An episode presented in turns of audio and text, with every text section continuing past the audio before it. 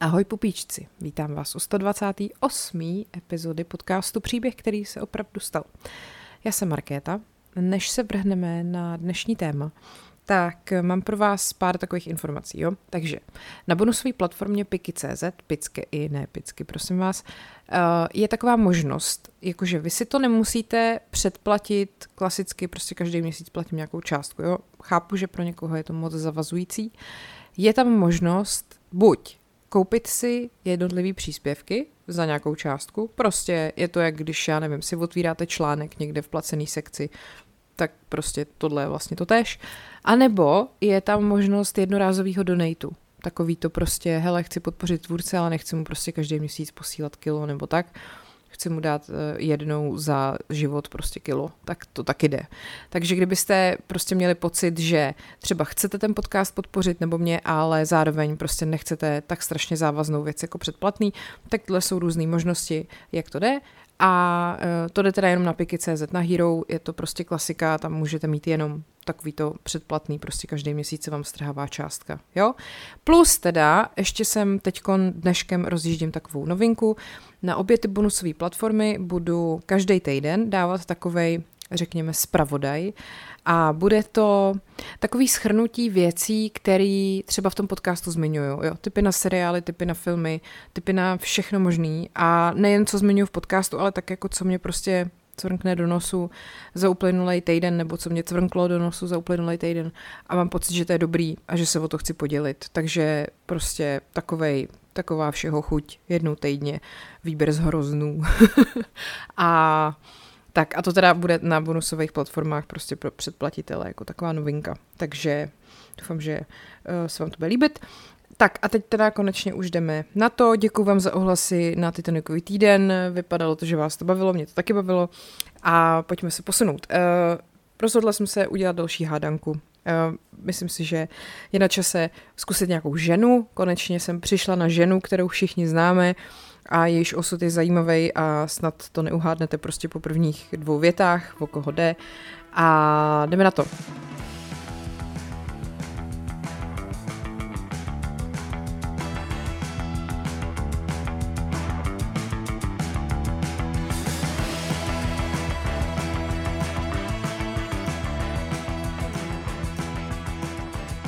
Na začátek vás pěkně spletu velice jakoby složitým, sofistikovaným rodokmenem dotyčné, jo? Takže Matka naší hrdinky se narodila v Dublinu v roce 1854 důstojníkovi, důstojníkovi, důstojníkovi britské armády a jeho manželce Přičemž on teda zemřel v roce 1963 a zanechal po sobě vdovu, aby matku té naší hrdinky vychovávala, plus ještě její bratry z velmi skromného příjmu. Um, no a potom, když teda tady ten vlastně dědeček naší hrdinky umřel, tak sestra té jeho vdovy se provdala za ovdovělého obchodníka s drogistickým zbožím. A oni, aby vlastně pomohli té ovdovělý ženě, babičce naší hrdinky, tak si vzali její matku do pěstounské péče. Jo, jestli to chápete. Takže vlastně jakoby matku naší hrdinky vychovávala její teta, která si vzala nějakýho prostě vdovce, co prodával drogistický zboží. Jo, tak dobrý, jsme tam. Uh, Oni jinak spolu neměli žádný jiný děti, akorát teda on měl ještě z předchozího manželství 17-letého syna. Tak, ale abyste si nemysleli, že vám to tady celý vykládám jenom tak a že prostě vás chci zmást. Mimochodem, možná by bylo dobrý si to nakreslit na tabuli, teď ty vztahy, o kterých mluvím. Tak prosím vás, protože ten 17-letý syn, kterýho si ten ovdovělej drogista přived do toho manželství s matkou tety naší hrdinky, Protože, že jo, vlastně, jak jsem říkala, ona, uh, teta uh, té matky, naší hrdinky, jí vychovávala v té pěstonské péči, jo, furt jsme tam tak prostě ten syn, jo, si ji nakonec vzal, představte si to. No, takže prostě matka naší hrdinky byla vychovávána svou tetou, která si vzala frajera, jehož syn se stal jejím manželem. ale prostě je to trochu divný, ale co byste chtěli v Anglii na konci 19. století, jo? Je to, pamatujte si z toho, že je to trochu divný. Jdeme dál. Takže když potom uh, vlastně otec otce naší hrdinky odkázal uh, svojí, svýmu synovi a jeho ženě, což byla ta, co vycho- byla vychovávaná v té pěstounské péči. Prostě jim někdo odkázal 2000 liber, což vlastně bylo nějakých dnešních 190 tisíc liber. Oni si za to koupili uh, vilu která se jmenovala Ashfield. No a konečně už se dostáváme k tomu, že se jim narodili celkem tři děti a v roce 1890 taky to třetí a poslední a to byla ta naše hrdinka. Hurá! Ona své dětství popisovala jako velmi šťastný. Žili teda převážně v Devonu a často navštěvovali uh, vlastně její jakoby babičku a zároveň prababičku. A pak taky babičku z matčiny strany, už to nebudeme komplikovat. Eh, její sourozenci teda ale byli jako mnohem starší než ona a v jejich, v jejich okolí obecně prostě žilo málo dětí, takže ta naše hrdinka většinu času trávila sama tím, že si hrála sama nebo s domácíma zvířatama a s různýma imaginárníma společníkama. A když se potom zpřátelila s nějakýma dvouma dívkama v tom městečku, kde žili, tak eh, vlastně sama poznamenala, že jedním z vrcholů její existence bylo její vystoupení s těma kámoškama v mládežnickém představení Gilbertovi a Sullivanovy hry The Human of the Guard a hrála tam hrdinu plukovníka Fairfaxe. Jo, tak.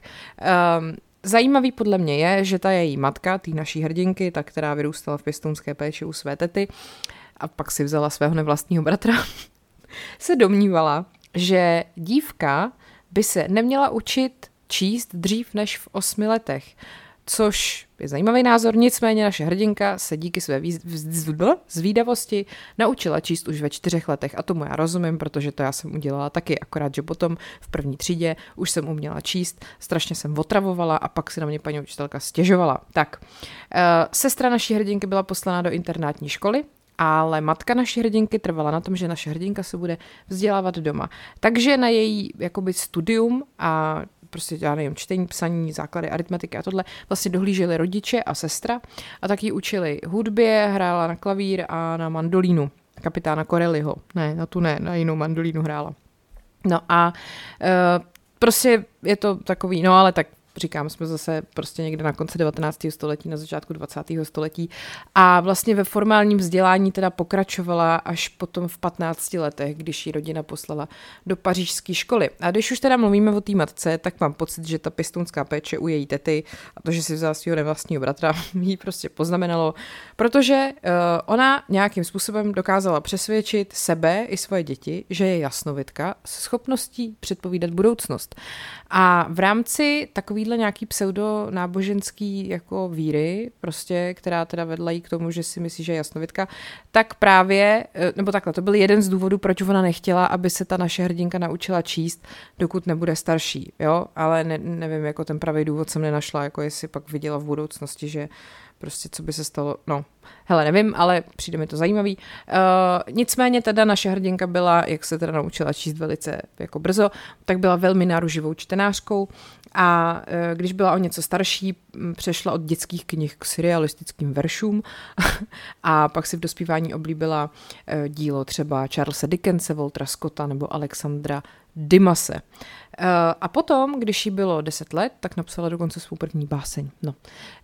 V roce 1901 se zdravotní stav jejího otce velmi zhoršil, on měl problémy se srdcem a pak teda i v tom roce 1901 zemřel na zápal plic, plic plic a chronický onemocnění ledvin.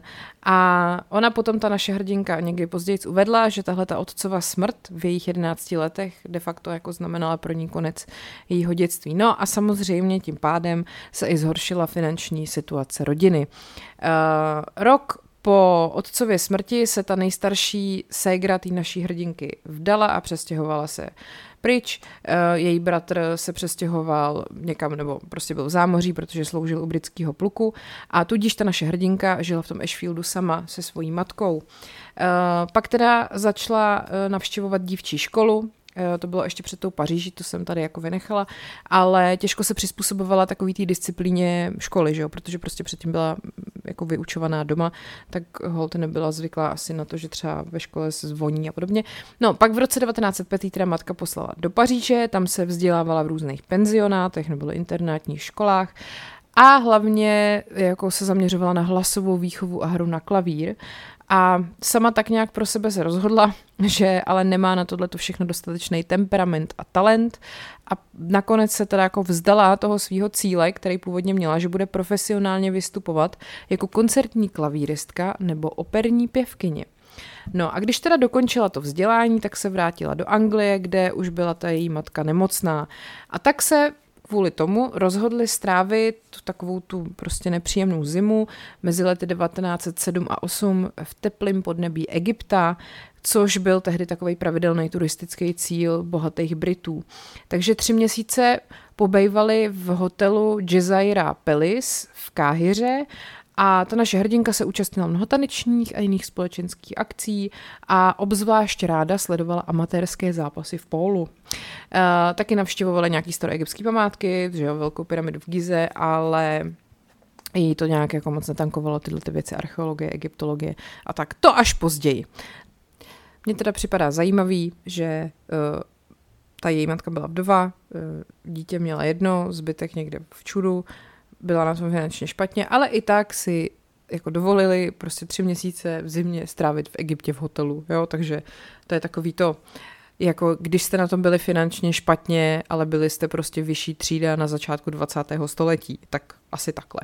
No, každopádně po návratu do Británie potom naše hrdinka pokračovala ve společenských aktivitách a hrála třeba v amatérském divadle a s kamarádkama se podílela na nastudování nějakých divadelních her a podobně. No a potom v 18, eh, když se zotavovala vlastně jako dost docela těžké nemoci eh, na lůžku, tak začala zkusit psát. A e, navzdory jako nedostatkům prej, to byla docela přesvědčivá povídka. Následovaly další povídky a vlastně spousta z nich ilustrovala její zájem o spiritismus a paranormální jevy, což do ní asi zasela ta její maminka. Ale všechny ty její rané příspěvky časopisy tehdy odmítly, ačkoliv to vytvořila pod pseudonymy třeba Mac Miller, nebo Nathaniel Miller, nebo Sidney West. Mac Miller, to je nějaký ten rapper, ne? Nebo no nic. Uh, každopádně třeba potom i některé ty příspěvky někdo jako přepracoval a publikovali se pod jménem až po pff, strašné době. Tak, e, přibližně ve stejné době se rozhodla, že pod jiným pseudonymem bude pracovat na svém prvním románu a děj knihy zasadila do Káhyry a čerpala ze svých nedávných zážitků, ale byla zklamaná, protože šest nakladatelů, který oslovila dílo, odmítlo. A potom teda její matka jí navrhla, aby požádala o radu úspěšného spisovatele Idna Filpoce, což byl jejich rodinný přítel. A ten ji jako nějak povzbudil v psaní a dokonce jí vlastně představil svého vlastního literárního agenta, ale ten teda ten její román taky odmítnul. No nic. Uh, tak se prostě tady ta naše hrdinka věnovala jiným věcem, pořádala venkovský večírky, jezdila na koni, lovila, tančila a jezdila na kolečkových bruslích. To je takový to, jak jste prostě byli žena na začátku 20. století, tak jste se buď rozhodli, že nebudete dělat nic, anebo že prostě budete tančit a jezdit na kolečkových bruslích. Měla krátkodobé vztahy se čtyřmi muži a pak konečně s pátým se zasnoubila. V říjnu 1912 se na plese, který pořádal Lord a Lady Cliffordovi v Akbrooku, eh, seznámila s Archibaldem. Jo? Archie byl syn advokáta v indické státní službě a byl důstojníkem královského dělostřelectva a v dubnu 1913 byl přidělený k královskému leteckému sboru. A tři měsíce po jejich prvním setkání ji požádal o ruku a naše hrdinka to teda přijala. Jenomže pak vypukla první světová válka a on byl v srpnu 1914 poslaný bojovat do Francie. Vzali se potom na štědrý den roku 1914 v kostele Emanuel v Cliftonu v Bristolu, poblíž domu jeho matky a nevlastního otce. On byl teda jakože na nějakém opušťáku, tehdy se tomu asi neříkal opušťák. Nicméně v hodnostech stoupal a v září 1918 potom byl vyslaný zpátky do Británie jako plukovník ministerstva letectví. E, ta naše hrdinka se zapojila do válečného úsilí jako členka dobrovolnického pomocného oddílu Červeného kříže a od října 1914 do května 1915 a pak od června 1916 do září 1918 odpracovala 3400 hodin v radniční nemocnici Červeného kříže v Torkej, nejdřív jako zdravotní sestra a potom od roku 19 1917 jako výdejní pracovnice. a potom vlastně získala i kvalifikaci lékárnické asistentky. Ta její válečná služba skončila v září 1918, kdy ten její manžel byl převelený do Londýna a oni si pronajali byt. No takže z naší hrdinky se prostě stala taková usazená manželka konečně po válce a v srpnu 1919 porodila v Ashfieldu svoje jediné dítě, teda dceru, a ten její manžel potom na konci války opustil letectvo a začal pracovat ve finančním sektoru, jako v Londýně, za docela nízký prachy. Ale i tak zaměstnávali služebnou, takže opět, jo, prostě chudoba a chudoba.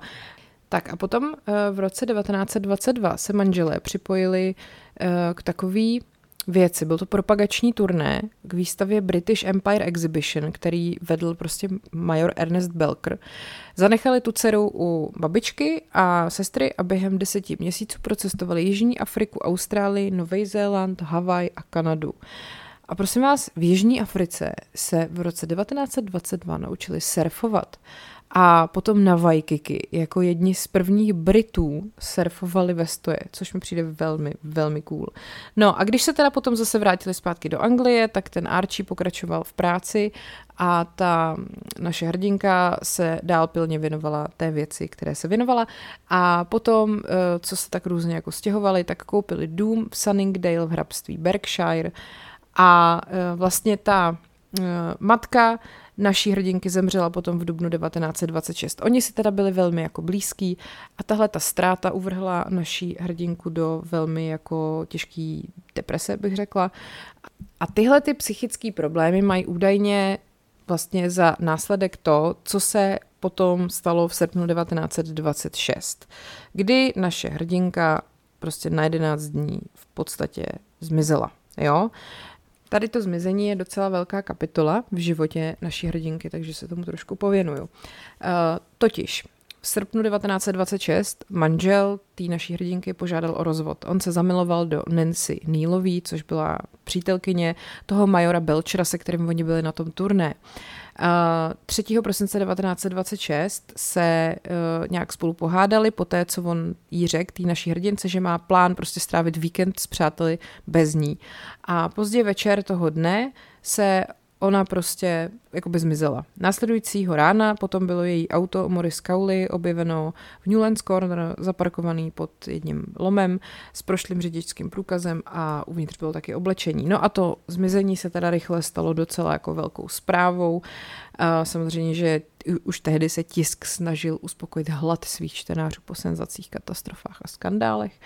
No a dokonce ministr vnitra William Johnson Hicks vyvíjel nátlak na policii a jedny noviny nabídly odměnu 100 liber za to, když tu naší hrdinku někdo jako najde. A víc než tisíc policistů, 15 tisíc dobrovolníků a několik letadel prohledávalo venkovskou krajinu. A e, to zmizení se potom objevilo i na titulní straně deníku The New York Times a navzdory fakt jako rozsáhlýmu pátrání se podařilo tu naší hrdinku najít až po deseti dnech. 14. prosince 1926 byla nalezena v hotelu Swan Hydropathic v Harrogate v hrabství Yorkshire 296 kilometrů od svého domova v Sunningdale a ještě tam teda navíc byla zapsaná jako Tresa Neil, což to Neil je vlastně bylo příjmení milenky toho jejího manžela. No, následujícího dne potom naše hrdinka odjela do sídla své sestry v Ebony Hall v Cheadle a tam teda byla zajištěna ve střežené hale, brány byly zavřeny, telefon odpojen a volající odmítnutí. Výborný. Um, v její autobiografii není o tomhle zmizení žádná zmínka. Uh, dva doktoři u ní diagnostikovali nepochybnou skutečnou ztrátu paměti a ty názory na příčinu jeho zmizení se prostě rozcházejí. Ty její životopisci, některý se domnívají, že zmizela ve stavu takzvaný fugy, Eh, prostě takového jako pomatení, eh, taková neurologická jako záležitost, že prostě vlastně nevě, jako, že prostě zmizela, nevěděla, kdo je, nevěděla, co se děje a pak až jako postupně se zase nějak rozpomínala. Uh, někdo jiný zase tvrdí, že plánovala tady to celý, aby jako toho svého manžela tak nějak trošku probrala a aby ho donutila, aby se o ní bál, ale že vlastně vůbec nepředpokládala, že se okolo toho bude točit nějaký veřejný melodrama. No a pak třeba ještě zase jiná životopiskyně předkládá jinou alternativní jako teorii, že prostě zmizela během nějakého nervového zhroucení a byla si jako vědomá toho, co dělá, ale že nad sebou jako neměla emocionální kontrolu. Nicméně reakce veřejnosti v té době byla jako převážně negativní a vlastně všichni tak nějak předpokládali, že jde o nějaký jako trik, jak prostě se jako zviditelnit, anebo pokus prostě hodit na manžela nějaký trestný čin, jako pomstít se mu za tu nevěru nebo za to, že ji prostě chce opustit. No, každopádně potom v lednu 1927 naše hrdinka Odjela se svojí dcerou a sekretářkou do Las Palmas na Kanárských ostrovech, aby dokončila rekonvalescenci a vrátila se potom o tři měsíce později. Požádala o rozvod a e, v dubnu 1928 teda e, se to nějak dalo do pohybu a v říjnu 1928 to bylo jako dokonáno. A hned o týden později se ten její bývalý manžel oženil s tou Nancy Nealovou a samozřejmě, že naše hrdinka si nechala v péči tu jejich dceru a ponechala si po něm i příjmení. No, když potom se prej nad tímhle obdobím zamýšlela ve své autobiografii, tak k tomu napsala. A tak po nemoci přišel smutek, zoufalství a zlomené srdce. Není třeba se tím zabývat. V roce 1928 Eh, opustila Anglii a odjela do Istanbulu a potom do Bagdádu. V Iráku se zpřátelila s archeologem Leonardem Woolim a jeho ženou a ty pozvali, aby se v únoru 1930 vrátila na jejich vykopávky. A na téhle druhé cestě se seznámila s archeologem Maxem Melowenem, což byl vlastně muž o 13 let mladší než ona, skandál. No a, a že prej potom on dávno, dávno potom v jednom rozhovoru v roce 1977 vzpomínal na svoje první setkání s naší hrdinkou, když jí a skupinu turistů vzal na prohlídku místa svojí expedice v Iráku. Uh, oni se teda potom vzali v září 1930 a to jejich manželství teda trvalo až do úmrtí naší hrdinky.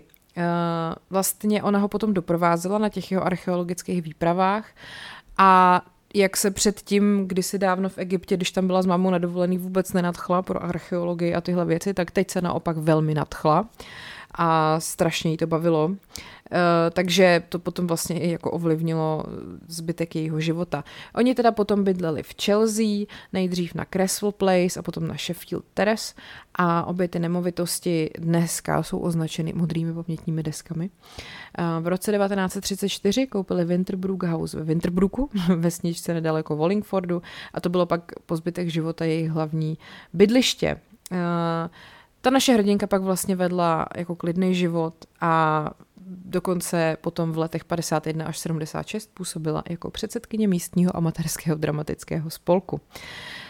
Tak, ještě se pojďme posunout do druhé světové války. To vlastně naše hrdinka pracovala v lékárně v londýnské nemocnici University College Hospital a potom eh, se vlastně eh, dokonce dostala do hledáčku britské spravodajské služby, která ji vyšetřovala protože vlastně ona v tom, co dělala v tom svém pracovním životě, je jakoby navedla k tomu, že by možná mohla být jako nějaká tyjo, tajná agentka. Uh, oni se báli, že ona má špiona v přísně tajném britském středisku pro luštění kódu Bletchley Park. A když se potom ještě podíváme, tak jako už ke konci jeho života, ona se v letech 71 a 74 se jí začalo zhoršovat zdraví uh, a vlastně ale vypadá to, že ke konci života úplně těsně před smrtí už uh, trpěla buď Alzheimerovou chorobou nebo nějakou jinou demencí. Co se týká jako jejich osobních vlastností, tak eh, třeba ona sama se o sobě vyjádřila takhle.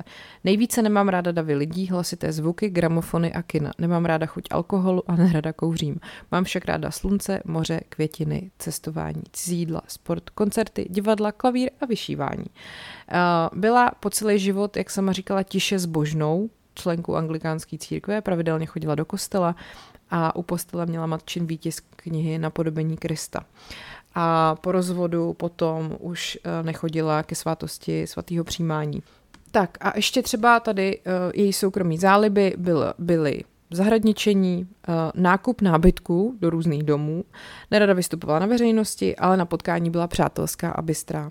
Svými sklony i původem patřila k anglické vyšší střední třídě a vlastně, když se podíváme ještě na její smrt a pozůstalost, ona teda zemřela jakože vlastně pokojně 12. ledna 1976, jakože z přirozených příčin ve svém domě, ve spánku a pak byla pohřbená na nedalekém hřbitově St. Mary's v Chelsea na pozemku, který si vybrala se svým manželem už jako 10 let. Předtím prostého pohřebního obřadu se zúčastnilo asi 20 novinových a televizních reportérů, z nichž někteří přijeli až z Jižní Ameriky. Hrob naší hrdinky zdobilo 30 věnců a to je podle mě moc krásný. Tak a teďkon teda už se konečně dostáváme k řešení hádanky, tak já myslím, že spousta z vás už během mýho vyprávění přišla na to, že naše hrdinka, o které jsem celou dobu mluvila, se jmenuje Agáta Christie. Tak, a když už teda jsme v tom, tak já vám tady řeknu dalších spoustu věcí, které jsem o Agátě našla, které už teď můžu jako říct, protože už víte, kdo to je. Předpokládám, že teda spisovatelku Agátu Kristý znáte všichni. Tak, eh, její první román byl napsaný vlastně na základě výzvy. Ona tím, jak právě při dospívání strávila hodně času čtením knih a psaním povídek, tak se vlastně její sestra Meč odhodlala k takovému románovému projektu. A ta Kristý teda tu výzvu přijala a napsala záhadnou nebo záhadu zámku Styles, což byl teda tajemný příběh vojáka na nemocenské, který se vlastně připlete do otravy na panství svého přítele. A to byl vlastně první román s Erkilem Poirot a jak jsem říkala, byl odmítnutý šesti nakladateli, než potom v roce 1920 vytisk, vytiskli. Uh, Šviák Poirot, celkově teda detektiv, že jo, s knírkem, toho se taky všichni známe, uh, který prostě k tomu řešení těch zločinů vždycky přistupoval velmi gentlemansky, nestpa, tak je asi nejznámějším výtvorem Agáty Christie, bych řekla. A ona se prej inspirovala, když na počátku desátých let 20. století spatřila právě Belgičana vystupujícího z autobusu, že vypadala jako zvláště, měl legrační účes a takový prostě výraz specifický. A právě tato aféra na zámku Styles bylo Poirotovo vlastně první z víc než 40 jako vystoupení. No, tak, uh, ona teda si v těch svých dílech vlastně moc nepotrpěla na násilí, paradoxně, jo. Uh, sice jako to byla samá vražda, ale ona většinou jako preferovala zabíjení svých postav jedem. Jak právě za války pracovala v lékárně, tak ty léčiva důvěrně znala a to byl jeden z těch důvodů, proč oni potom ty MI5 jako vyšetřovali, protože eh, jakože v nějaký té její knize bylo až moc sofistikovaně popsáno, jak nějaký jed použít a jim to prostě přišlo podezřelý. Takže ono i jako ty její dva nejslavnější detektivové, slečna Marplová a Hercule Poirot byli jako prakticky pacifisti. No, Uh, Agáta Christie navíc měla pseudonym, jo? ne všechny její díla uh, byly jako psaný pod jejím jménem. Od roku 1930 až do roku 1956 napsala šest milostných románů pod pseudonymem Mary Westmacott a ten pseudonym byl vlastně konstrukcí její druhého jména Mary, přičemž Westmacott bylo příjmení jejich příbuzných. Uh, No a jak už jsem teda říkala, eh, ona opravdu milovala surfování, jako ona samozřejmě, když si ji představíte, nevím jestli tak taková ta její typická fotka, už je taková ta matronovitá prostě autorka detektivek, ale eh, prostě jste ji v roce 1922 mohli zastihnout ty vole Catching Waves, jako s tím manželem Archiem Kristým, když eh, byli v té Jižní Africe, to mi přijde výborný. Historici se dokonce domnívají, že oni byli prvníma britskýma surfařema, fakt jakože doopravdy. No, ačkoliv teda Agáta Christie, jako, nebo takhle, mně přijde, že fotek Agáty Christie se moc nedá najít, jo, ona se nerada fotila. Takže uh, je tam taková ta jedna klasická fotka, která se objevuje na přebalech jejich románů, ale jinak třeba trvala na tom, aby byly vydávaný bez té připojený podobizny. Dokonce taky složila detektivní přísahu. Londýnský detektivní klub, neboli slavný detektivní klub, který v roce 1928 založil spisovatel Anthony Berkeley, byl společenským schromážděním významných anglických autorů detektivek. A členové tam jakože přísahali, že nikdy nebudou před čtenáři tajit důležité stopy a že nikdy nebudou používat zcela smyšlené jedy jako dějovou berličku. A Kristý byla členkou s dobrou pověstí a v roce 1956 se stala čestnou předsedkyní pod jednou podmínkou a to bylo, že nikdy nebude přednášet žádný projevy. Takže vlastně to jsou takový hříchy pro Pátera Noxe, jo? prostě desatero Pátera Noxe, prostě když chcete psát detektivku, tak musíte se tak nějak jako, um, řekněme, řídit určitýma prostě nepsanýma pravidlama, aby to za něco stálo a aby to nebyl takový podvod na čtenáři, když to tak řeknu.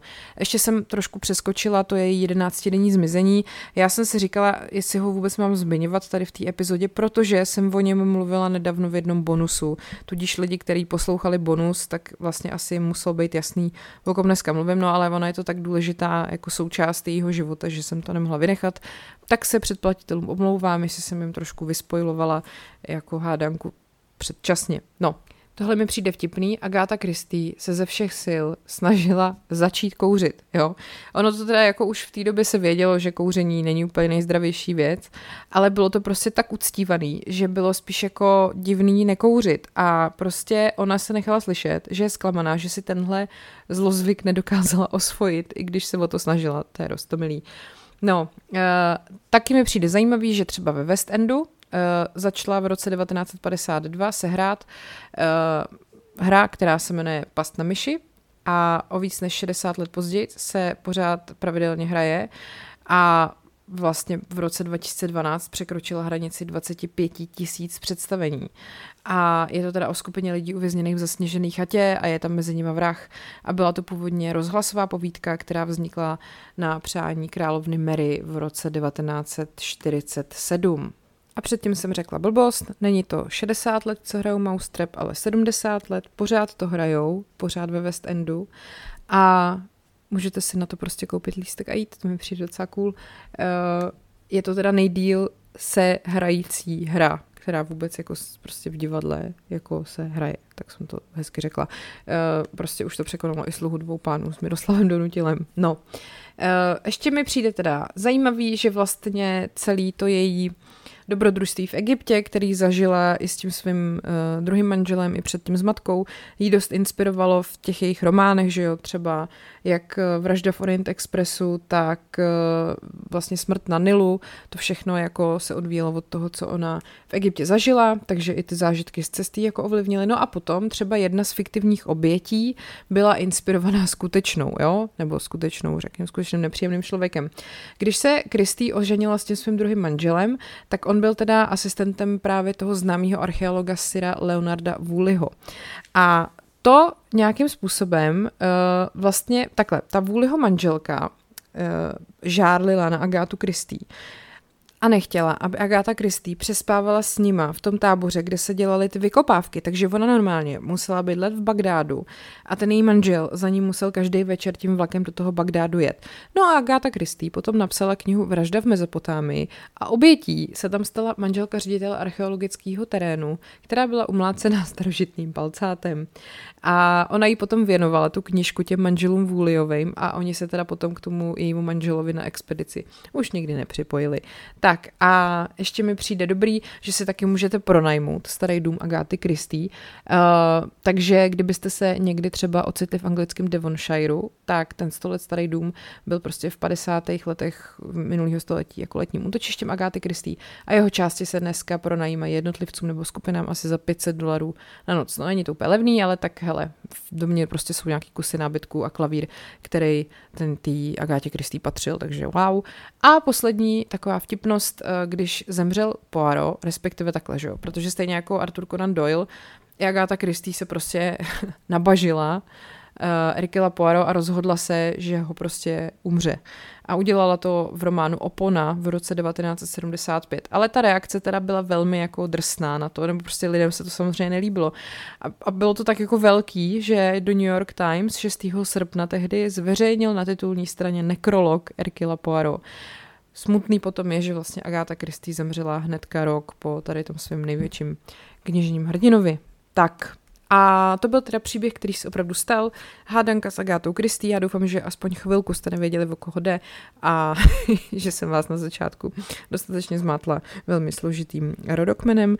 A tak jo, eh, děkuji vám za pozornost. Doufám, že eh, mi zachováte přízeň a děkuji vám moc, že ji zachováváte teď, protože podcast je velmi teď poslouchaný, já z toho hroznou radost a děkuji vám za to ještě jednou.